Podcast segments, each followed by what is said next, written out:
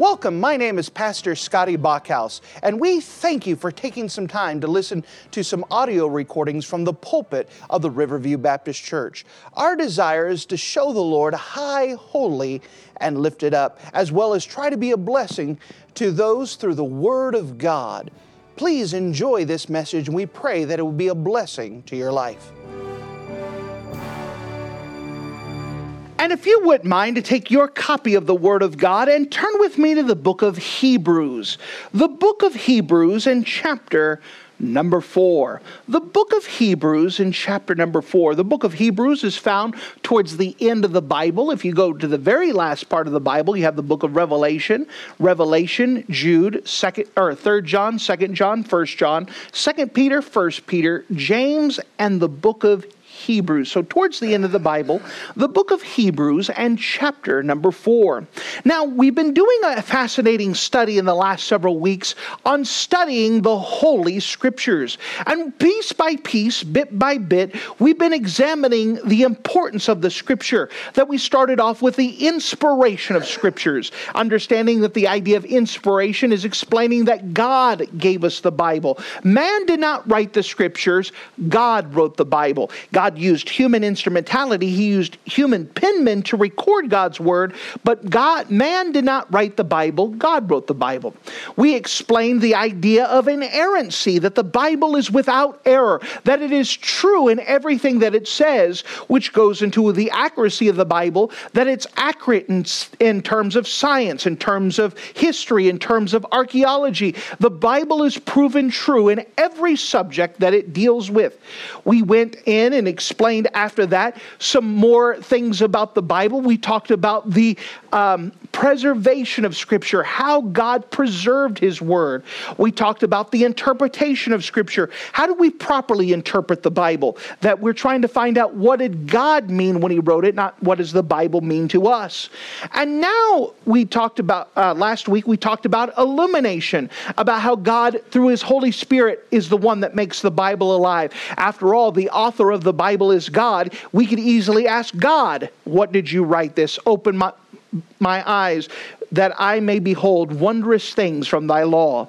And now, as we're continuing with this idea, we now come to the idea of the power of God's word. Knowing that this is God's word, knowing that it's corrected everything it says, knowing that the Holy Spirit can open up our eyes, knowing that God will do a work, let's now study the power of God's Word. With that, turn with me to the book of Hebrews, chapter number 4. The book of Hebrews, chapter number 4, and notice with me in verse number 12. The book of Hebrews, chapter number 4, and verse 12. Notice what it says For the Word of God is quick and powerful, and sharper than any two edged sword, piercing even to the dividing asunder of soul and spirit, and the joints and marrow, and is a discerner of the thoughts and intents of the heart.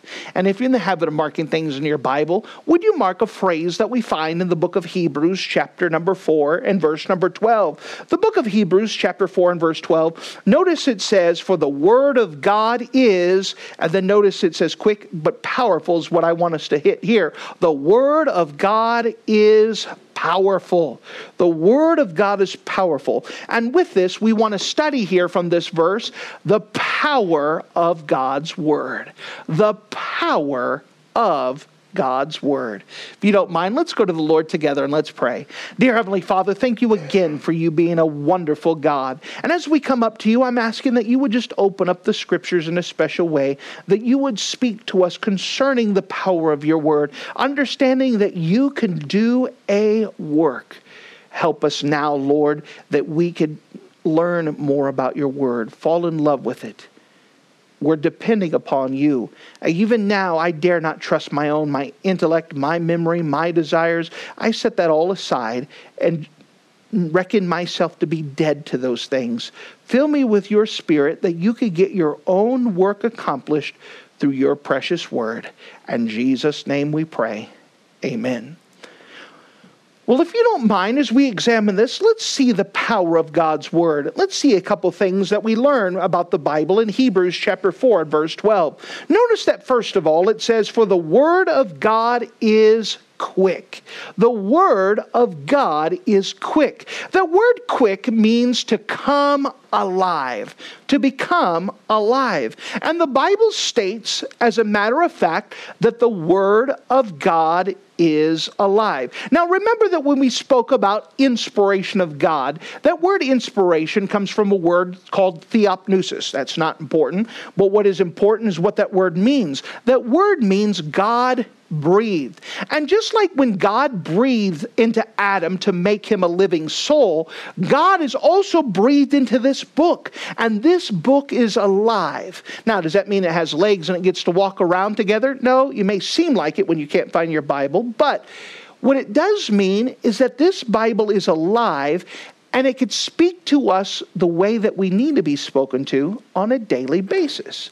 That it means that you could read your Bible 50 times, 100 times, and read the Bible, and the Bible can give you exactly what you need for that day. It's one of the reasons why it's so important to be in your Bible, that it could speak to you, that you could read your Bible before you start your day, and God can prepare your heart for what you may face. Maybe it says something in the book of Proverbs about control controlling your tongue. And you say, okay, that's nice. And then you have someone who tries to cut you off in traffic and you're getting ready to go, listen here. And your Bible comes back to your mind and says, no, no, no, you're supposed to control your tongue. Or maybe you have a coworker who just won't do his job. And the Bible said, nope, control your tongue. Well, God prepared you for that day. He spoke to you, let you know what you may need. It may be something that you're going through, that maybe you have bitterness towards someone and you don't recognize that you have unforgiveness to someone. And God opens up the Bible and says, No, no, that's you. Oh, I do have some, I need to get things right with so and so. The Bible's alive and it can give us for what we need day to day. It knows what we're going through, it knows what we're facing, and is able to speak to us because it is alive. Oh, I'm thankful that we have a living book. You know, you could have your own favorite book. You could have your favorite movie where you could watch that movie over and over and over until you know every line, you know every movement of the actor, and you could repeat the line. Maybe you do it a sing along that you're saying the same thing as the movie's going along, and everyone else in the living room's like, shut up, I'm trying to pay attention. You know, you may know everything about it. But you cannot squeeze everything out of the Word of God. There's still more to find, there's still more to learn, there's more to dig out. It is a living book that the Bible, it is quick, it is alive. Something else that we learn about God's word here in the book of Hebrews, chapter 4 and verse 12, is that it says, For the word of God is quick. It also says the word of God is powerful. The word of God is powerful. That word powerful uh, carries the same root word, it's dunamis. It's the same word we get our English word dynamite. That's what the idea of power. What type of power? It's explosive power. It will do its own work. God's pro- Bible promised to do a work.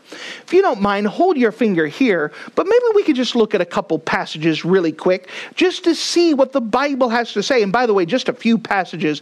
I'm not going to show you them all, but just enough that you could get a taste of see what God has to say about his word that it is powerful. Hold your finger here, turn with me to the book of Jeremiah chapter 23. Jeremiah chapter 23. Jeremiah chapter 23. And I just want to show you what God's word has to say about his word. Jeremiah 23, and notice with me if you don't mind, in verse number 29. Jeremiah 23 and verse 29, God says this Is not my word like a fire, saith the Lord, and like a hammer that breaketh the rock in pieces. As we're talking about the Bible being alive, you know what God's word can do? Is that it could burn inside of someone.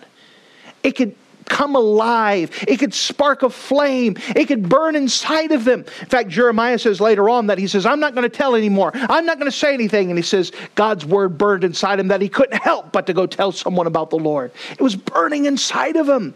It says, Is not my word like a fire, saith the Lord, and like a hammer that breaketh the rock in pieces? You know what God's word can do? Is that it could break even the hardest heart and crack it open. God's word can do a work. I have a preacher friend of mine who gave this testimony. He said that when he was younger, he had a lot of friends and they did normal teenage things. And then he joined the military. And when he joined the military, he got saved, came to know Jesus Christ as his personal Savior. After that, he became a pastor of a church and began to preach out in different churches. And as he came back to his hometown, he on purpose looked up his high school best friend. And he said, You know, I wanted him to get to know me and let him know what was going on. And so they had supper together. And during the supper, the friend was trying to figure out what was different about his high school friend. What's different? And so the preacher explained that he came to the place where he realized he was a sinner, and because of his sin, he had offended a holy, righteous God and he deserved hell. But then he realized that. Um, Jesus died for him, and he came to the place where he personally accepted Jesus as his personal Savior. And since that time, God had changed his life, and now he's a preacher, and now he's trying to tell other people about it. Well, the, his friend was still a skeptic. And so he said, Well, what about this? And what about this? And what about this? And began to bring up objection after objection. The preacher began to realize that there was no way he was going to convince his friend that he was closed off.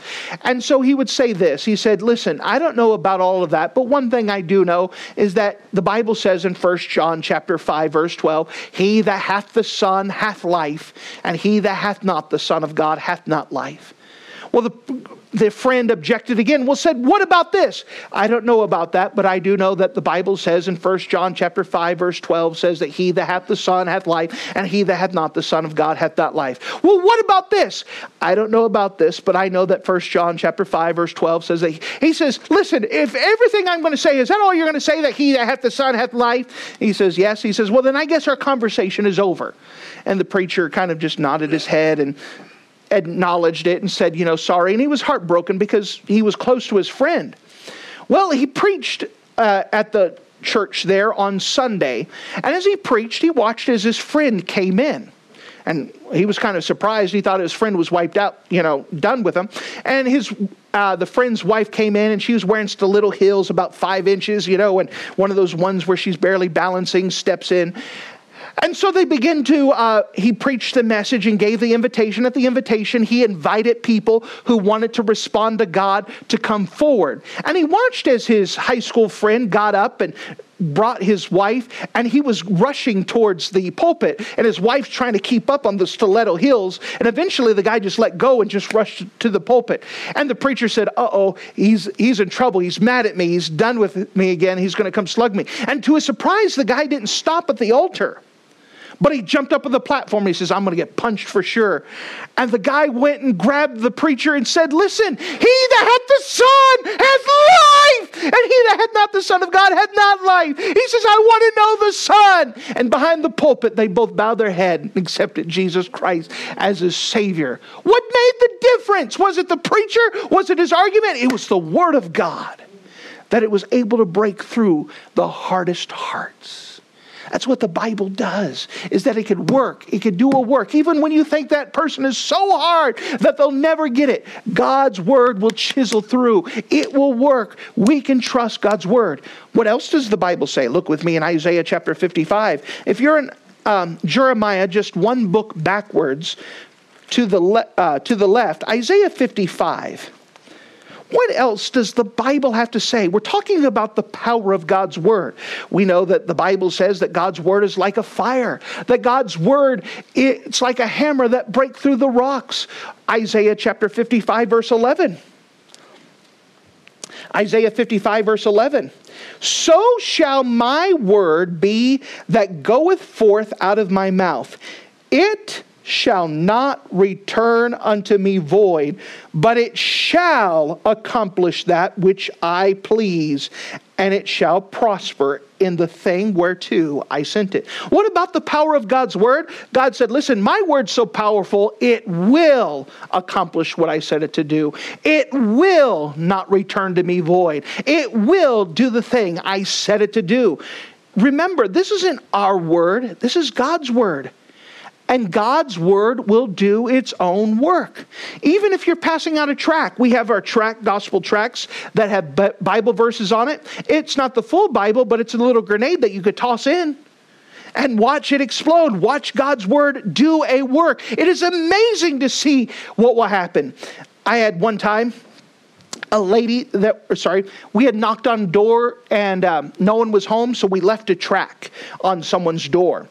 And a lady had picked it up saw the track ah one of those church people. And she meant to throw it away but instead she set it up on her cabinet. And like people do they leave things on their cabinet and she goes well i'm going to go throw it away picked it up got distracted and set it somewhere else on her cabinet then later on, she picked it up, was meant to throw it away, got distracted, and then she set it in the living room. Next thing you know, the track is in her bedroom on her mirror where she looks at it every day. A year later, I go knock on the lady's door, and she goes, I've been staring at this question on this track. Are you 100% sure if you die today to go to heaven? I've been looking at it for months and I want to know the answer. And right then and there, we uh, showed her how she could come to know Jesus Christ from the Bible. She got saved. That was one of the easiest things ever. That was fruit that was ready to go. What did the work? Was it the preacher? No, it was God's word staring at her every day that it will accomplish. Now, sometimes it takes time. In the passage here, it's dealing in verse number 10, talking about the water cycle, that if you the rain comes, it goes into the soil and it makes the plants grow. Remember when you were kindergarten, first grade, and you took the kidney bean and you put it inside of the cup and you put it down and you had the soil and you add the water and you're looking at it and staring at it, and after five minutes it still hasn't grown. And you wait and you wait. Well, while you're waiting, you know what's happening? Is that the little seed is starting to get roots and it's starting to grow down. And it takes some time before you see that stem come up. The whole time, God was at work. And so you may not see the results, you may not see the seed coming out, but God is always at work and he's using his word to start doing a, work to get accomplished. We can trust God's word. You understand, as we're passing out these 10,000 John and Romans, none of them are wasted. Not a single one. Because God is going to do a work. You say, what about the person who looks at it and says, ah, forget church people and throws it away? They looked at God's word and they had to make a decision. What do I do with it? God's at work. One day, God could bring that back. It's amazing to see what will happen. I had a friend of mine, he's a preacher now, but he says during the 60s, he was in a biker gang, and not a nice biker gang, bad biker gang. He said he committed so many crimes, uh, awful crimes, that no one should ever do. And he said it was so bad that during the civil rights work, he had uh, a preacher come up to him and try to witness to him. And he said, If you ever witness to me, if any other preacher witnesses to me ever again, I will kill you. And he said, I meant it at the time. Fast forward 20 years, God did a work in that man's life and he got put in the hospital. He's staring at the ceiling and he says, God, I remember that you had a preacher once tell me that I could be forgiven of my sins. I've done so much. If there's any way that I could be forgiven, would you let me know? And wouldn't you know that a preacher happened to stop by, ask the nurses, Is there anyone that I could be a help to? And the nurses says, That guy in there, go talk to him. And that preacher went in there and talked with him, and that man got saved. Not only to get saved, he became a preacher himself. Someone who 20 years earlier, what did it work? God's word did it work. It will not return void. God's word will work. We can see how powerful it is. What else does it say? Psalm 119. If you're in Isaiah, turn left again. Isaiah, Song of Solomon, Ecclesiastes, Proverbs, Psalms. Psalm 119. How powerful is God's word? Well, it's like a fire. It's like a hammer to break apart even the hardest heart. It will not return void. It will get accomplished what God said it to do. Psalm 119, notice with me in verse 11. Psalm 119, verse 11. Notice what it says, Psalm 119, verse 11. Thy word have I hid in my heart that I might not sin against thee. Do you know how powerful God's word is? is that if you hide it in your heart, God can use it to keep you from sin. It's amazing thing that as you start hiding God's word and you just memorize it, put it in your heart, that right when you're ready to sin, God says, nope, and brings up that verse back in your mind. How many times that you may be tempted to exaggerate. The fish was this big. And God says, don't lie. Yes, sir. Or the convicting power that if I accidentally say something wrong, God convicts me and says, nope, no, you need to make that right. I'm sorry, I made a mistake. God's word bringing it back up. You say those are small things. Aren't you glad they're small things? I'd rather God convict me of the small things than me get involved in the big things. Amen. By the way, God's able to convict me of the big things too. But God's word is able to keep me from doing those things. That's the power of God's word. When I can't help myself, when I f- give in to my flesh, the Bible can kick in and say no. And I can be reminded of it. Notice in Psalm 119, 105, our theme for this year, Psalm 119.05, Thy word is a lamp to my feet and a light to my path. Psalm 119, 105. The word is a lamp to my feet and a light to my path. You know what God's word? It's a guide. God's word's so powerful, it can give me direction when I don't have any clue what to do myself. That God can say, This is the next step. This is the next step. This is the next step. God's word is that powerful, it could show me what I need to do. Turn with me back to Hebrews 4. And as you turn to Hebrews 4, I'll just make mention of a couple more. John 7 17, or 17 17 says that thy word is truth, sanctify. Jesus said, sanctify them through the truth. Thy word is truth. The word sanctified carries the idea to be made holy, to be set apart for God. Do you know that the more of God's word that we have the, and obey, the holier that will be, the more usable of God will be, the more set apart for God will be? That's one of the benefits of God's word. Romans 10 17. Again, I want you to go back to Hebrews uh, 4 12, but I'm just getting some verses for you. Hebrews 10 17 says, Faith cometh by hearing, and hearing by the word of God. How do we get faith? By God's word. You say, Well, I'm struggling with my faith. You know what you need? More of the word of God. God's word can help you have more faith. That's pretty powerful of what God's word can do. As we turn back to Hebrews 4:12, it says for the word of God is quick and powerful. Remember this word powerful is the same word we get our word dynamite, dunamis. It's explosive power. And you know when we leave a track somewhere, it could blow up. It could affect someone's life. When we give them a John and Romans, we're giving them dynamite. We're giving them something that could do some work in their life. It can explode that old life and do something new in their life. God's word will do a work that none of the John and Romans we pass out, none of the tracks we pass out are wasted. You can't give it to the wrong person. God's word will do a work. It is powerful, and we can expect it to do God's work. What else do we learn about God's word? Notice what it says in Hebrews 4:12, "For the word of God is quick and powerful." Notice this next phrase, "and sharper than any two-edged sword." Sharper to any two-edged sword. How sharp is it? Piercing even to the dividing asunder of soul and spirit and of the joints and marrow. When it's talking about sharper, it's talking about an instrument to be used. Inside of the uh, the world, they claim that the sharpest swords ever produced was the Japanese samurai who used the katana. And they would have Japanese swordsmiths who would be masters of the craft, and they would actually have a process of a thousand folds of taking the metal, hammer it out, folding it again, and to make it so it's flexible but yet sharp. Now, when they were done, the samurai would have to evaluate it to make sure that it would pass the test. The first test that it would have was, was called the, the silk test. And they would hold the blade uh, edge up and they would drop a piece of, uh, of silk cloth and just drop it. And as the silk cloth would drop, you know how fine that cloth is, it would hit the sword and actually be sliced together just by falling on the sword. That's how sharp it was. If they would pick it up and there would be frayed edges or uh, it didn't cut cleanly, that sword was not sharp enough, it'd be rejected and be remade.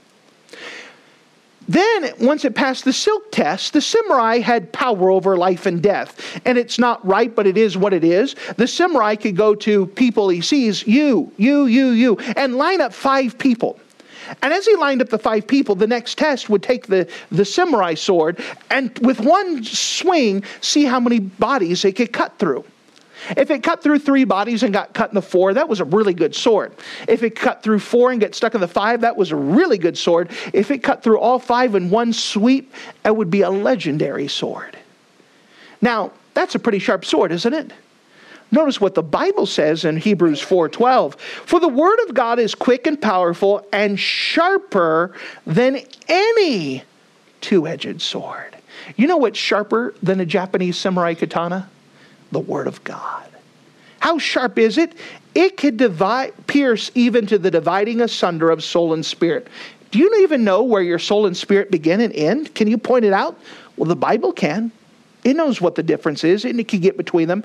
And as a visible representation, the joints and marrow. If you take a piece of bone and look inside of the bone, inside of the inside of it would be a marrow part. It's the spongy part of the bone. And the Bible is so sharp that it could actually go right in between the edge of the bone and the marrow. Now, how does that apply to us? Well, the Bible can also do surgery. And when it does surgery, whenever you have a cancer or a growth, you only want them to cut out what they have to. No more, right? If you have just a little spot in your hand, you don't want them to chop off your whole arm. Well, the Bible is able to do surgery inside of our lives and able to cut off exactly what needs to come out. No more. That's how wonderful the Bible is, is that it could take out what's dangerous and leave the healthy tissue behind inside of our life. God's word is able to do a work. It is sharper than any two edged sword. But notice this. One more thing it says, for the word of God is quick and powerful and sharper than any two edged sword, piercing even to the dividing asunder of soul and spirit and of the joints and marrow, and is a discerner of the thoughts and intents of the heart. What does this mean? that the Bible is able to understand not only what we do, but why we did it. Have you ever had a thought that went in your mind and you said, Where in the world that thought come from? Do you know the Bible is able to discern why you had that thought? It's able to give a reflection. The Bible says in a different passage that the Bible is like a mirror. Why don't some people like the Bible? Because the Bible gives an accurate reflection of who we are, and we don't like what's looking back at us. Some people hate the Bible because they don't like the reflection. We know that people can mess with mirrors. Have you ever been to a carnival and they had the funhouse mirror where you look at the one and you're all wiggly and you look at the other and you're really skinny and you look at the other one and you're really fat and you go back to the one where you're really skinny and try to stay there because that's the view you like. The Bible does not reflect what we want. It reflects an accurate and true representation of what we are. And if you are not right with God, you will not like the reflection. That's why a lot of people don't like the Word of God, because it tells us not only what we're like, but it could tell us why we're like that. Why did you have that thought? Why did you have that desire? Where did it come from? Now, that's pretty powerful. That the Bible can give us a reflection of ourselves for the purpose that it could be fixed, not just to point out our flaws, but it's pointing out what needs to be taken care of. Now, of course, not all of us enjoy being told what's wrong. For example, has someone ever been nice to you and say, hey, you got some green in your teeth and you get really mad at them? Well, it's not their fault. They're just trying to help you out. They're giving you something that you didn't see in yourself. By the way, every single one of us have blind spots. Every single one of us have things that we can't see in ourselves that others can see very clearly.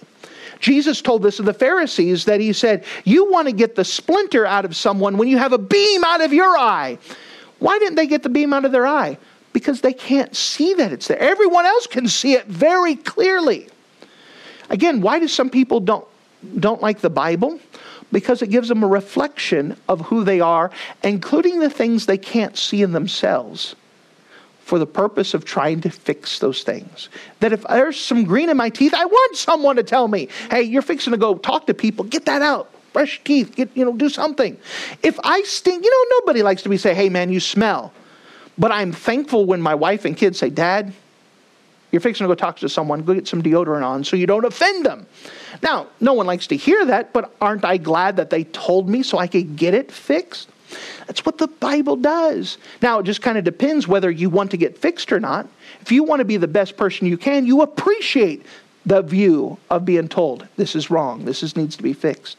If you don't have any desire to fix it, then you want to ignore it. that's why some people hate the Bible because of its power. Now, when we talk about the Bible being our sword, and that's what it talks about, that it's sharper than any two edged sword. Well, if we're going to use our sword, we have to be taught. For example, when I was in the military and they were getting ready to allow us to shoot the M16, they just didn't hand us the gun and say, Here you go. They told us how to hold it. They told us how to load it. They told us how to aim it, how to aim properly, how to work. They taught us how to use our instrument before we used it. That makes sense, right? Yeah. You want because you could hurt someone with an M16, can you not? If someone gave you a sword and you weren't used to using it, could you hurt someone or yourself? Absolutely. Do some people unintentionally hurt people with the Bible? Yes, because they've never been taught how to use their sword. So before you could use your sword, you have to learn how to hold it. So if you don't mind, let's learn how to hold it. Take your Bibles, if you don't mind, and put them in the palm of your hand. Just kind of open palm. Good practice, all right? Now, if we want to learn how to use our sword, we also have to learn how to hold it. So if you don't mind, put your pinky and just hold your sword with just your pinky. So palm of your hand and just your pinky grasping the back of the spine. Now, if we were to put this as holding, we would say this is just hearing the word of God. So if all you did was hear the word of God, that's as good as a grip that you have in the Bible. Could you go fight a war if you had your sword just like that? It would be very awkward, wouldn't it? You'd probably end up cutting yourself, or you wouldn't be very effective in battle. So we have to learn how to grip it better. So add to it hearing, add to it reading. So if all you did was listen to the Word of God and read the Word of God, that's as good as a grip as you have. It's not the best grip, but it's better than what you had. What if we add to our grip and we had study? The Bible says, study to show thyself approved, a workman rightly dividing the word of truth. So if we started to study the word of God, it's a little bit better. We're getting a better grip. Let's add to it memorize. Start memorizing scripture. A little bit better, but not the best grip. And then we add to it meditate with a thumb. Now we got a good grip. What does the word meditate mean? The word meditate comes from the same word as a cow chewing the cud. Remember, as a cow eats, it eats grass and then it swallows it and then it brings it back up and chews it some more. That piece that it brings back up, it's called the cud. And so it chews on it, swallows it, brings it back up. That's what meditating is. Is that you take something of God's word, you bring it back up, meditate on it, bring it back down, do whatever you need to do, bring it back up later and think on it. That's meditating. Now, that's just how to hold your sword. You haven't been taught the basics of how to swing it and how to do and parry and everything, but this is just how to hold your sword. Until you learn how to hold your sword, you're not ready to be trained how to do the other things. Does that make sense? Now, whenever you hold a weapon, there's um, training that goes involved. That if I was to hand some of you an M16, you'd like, what in the world is this? I am unfamiliar with how to use this weapon. You take some more training, you start to get familiar. After that, you become proficient. Train some more, you become advanced. And then an expert, and then finally you develop a mastery. How does that happen? By training, practice, and working with it. Same thing with the Word of God. Someone who finally holds the Word of God in their hand and they say, All right, I got the Word of God. They may be unfamiliar with it. They're not going to use their sword properly, they're not going to be effective in battle. They have to learn how to work with the Word of God and practice it until they eventually master the Word of God. Do you master it after one week? Do you master it after one sermon? Do you master it after one YouTube video? It takes work, it takes some time to work on it. But you can, the Bible talks about in the same passage that it deals with study to show thyself approved, it says, strive for the masteries. That we're supposed to strive to be a master of the weapon that God has given to us inside of this spiritual war because this weapon is powerful. So let's say that, you know what? We have dynamite here. And what we want you to do is that we want you to use the dynamite effectively. Go place that enemy mine out in the minefield and don't blow yourself up. How many people without any training would end up blowing themselves up? Probably a lot. So we need to learn how to use the Word of God ourselves. By the way, that's what church is for, discipleship's for, Sunday school, where all of that is in the, involved in trying to help you to be use your weapon, the spiritual, uh, the spiritual weapon of the Word of God, to use it effectively. So, what do we do with this information? Well, first of all, are you reading God's Word? Are you faithfully reading God's Word every day? How about after you read God's Word? Are you um, studying it? Do you have something to help you study? We have Evening School of the Bible. We have other things here to help you learn how to study your Word of God. Are you memorizing Scripture? And then are you meditating on God's Word? You know, you use your brain power for something. You could use your brain power to think about what's for supper. You could use your brain power to think about what you watched on TV last week. Or, you know, you could use your brain power to think more about God's Word. That's meditating on it, thinking about it. Are you in God's Word? Maybe just as a demonstration of the power of God's Word, we can just explain the simple gospel message that, first of all, heaven is a perfect place. That's why we want to go there. In heaven, there's no more sickness, no more pain, no more sorrow, no more tears, no more death. I mean, that's why we want to go there. But you know what really makes heaven worth going there?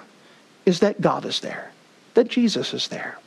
And that everything that the Bible describes about God is that he could be described as this as holy, holy, holy.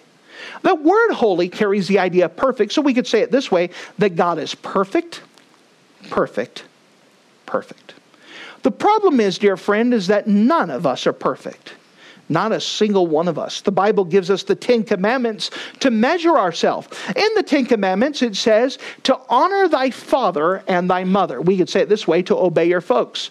So let's just do a test. How many of you have ever disobeyed that commandment? Raise your hand.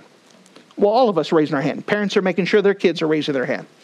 All right, what about this? In the Ten Commandments, it says to um, that we're not to Thou shalt not bear false witness. We would say it this way don't tell lies. Well, how many of you have ever broken that commandment and told a lie? Raise your hand.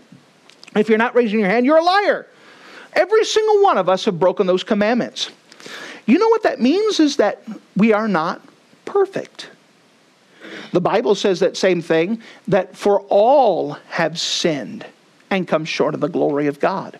The qualification to go into heaven is that we have to be perfect but we've all missed it. We've all sinned and come short of the glory of God. It says in that same passage, For there is none righteous, no, not one.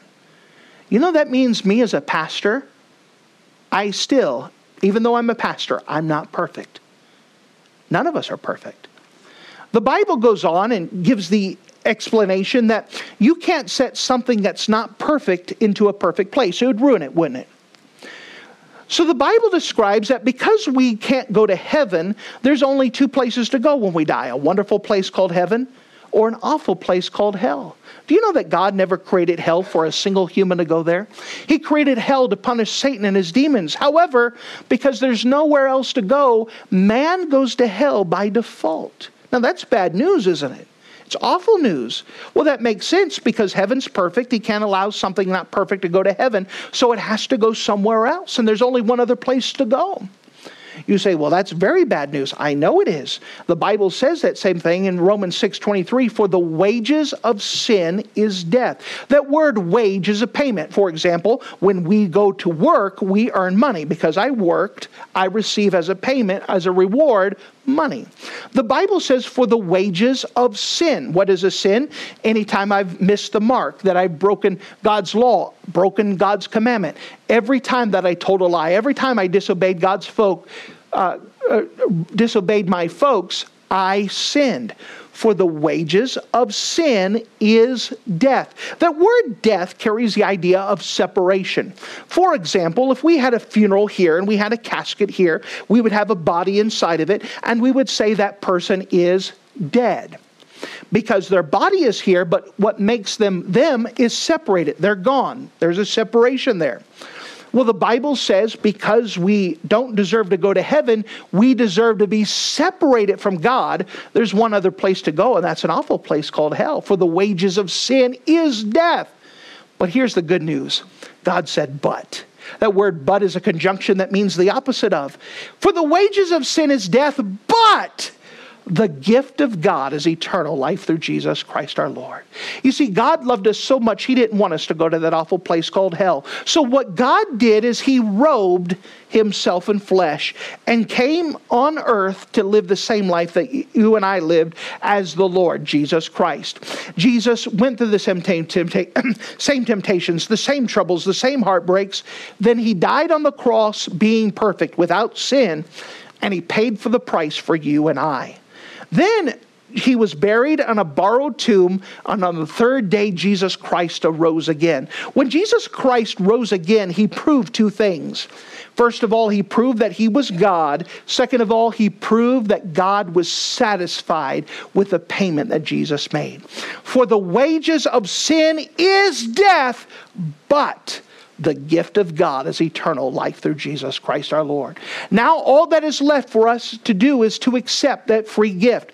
That's why John 3:16 is the most favorite and most famous Bible verse in all the world. For God so loved the world, he gave his only begotten son that whosoever believeth in him should not perish or go to that awful place called hell, but have ever lasting life.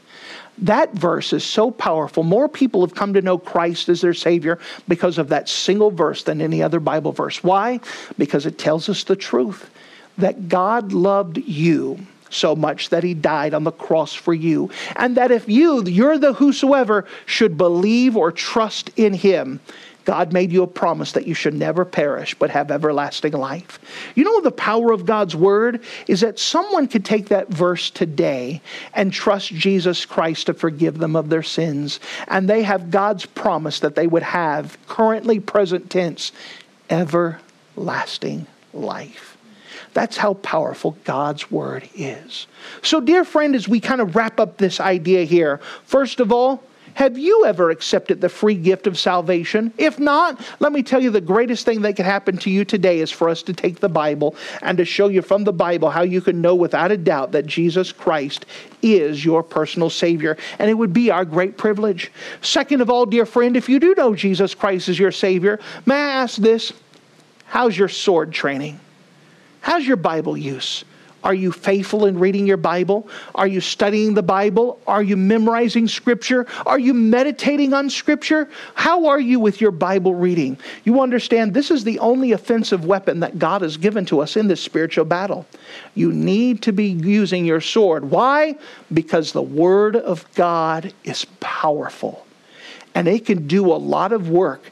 And the more people who know how to use their sword correctly, the more we could expect God's word to do a work in people's life and see them come to know Christ, to see their lives changed, to see them pulled back from the life of sin, to see all kinds of wonderful things happen because we trust God's word. Thank you for listening to this audio message. This is Pastor Scotty Bachhaus, and I encourage you to take this information that you just received and make a specific decision to follow after the Lord. If you don't know Jesus Christ as your Savior, let me beg you to take the time to receive Jesus Christ for the forgiveness of your sins. If you are saved, I encourage you to make a decision in your life to help you get closer with the Lord. If there's anything specific we can do to be a blessing or to pray for you, we encourage you. Look us up on the internet at riverviewbc.com. Once again, that's riverviewbc.com. Or if you would prefer to call us, you could give us a call at area code 920 530 6308. Once again, that number is 920 530 6308. If there's anything we can do to be a blessing or an encouragement to you, please let us know. We would love to make ourselves available. Thank you.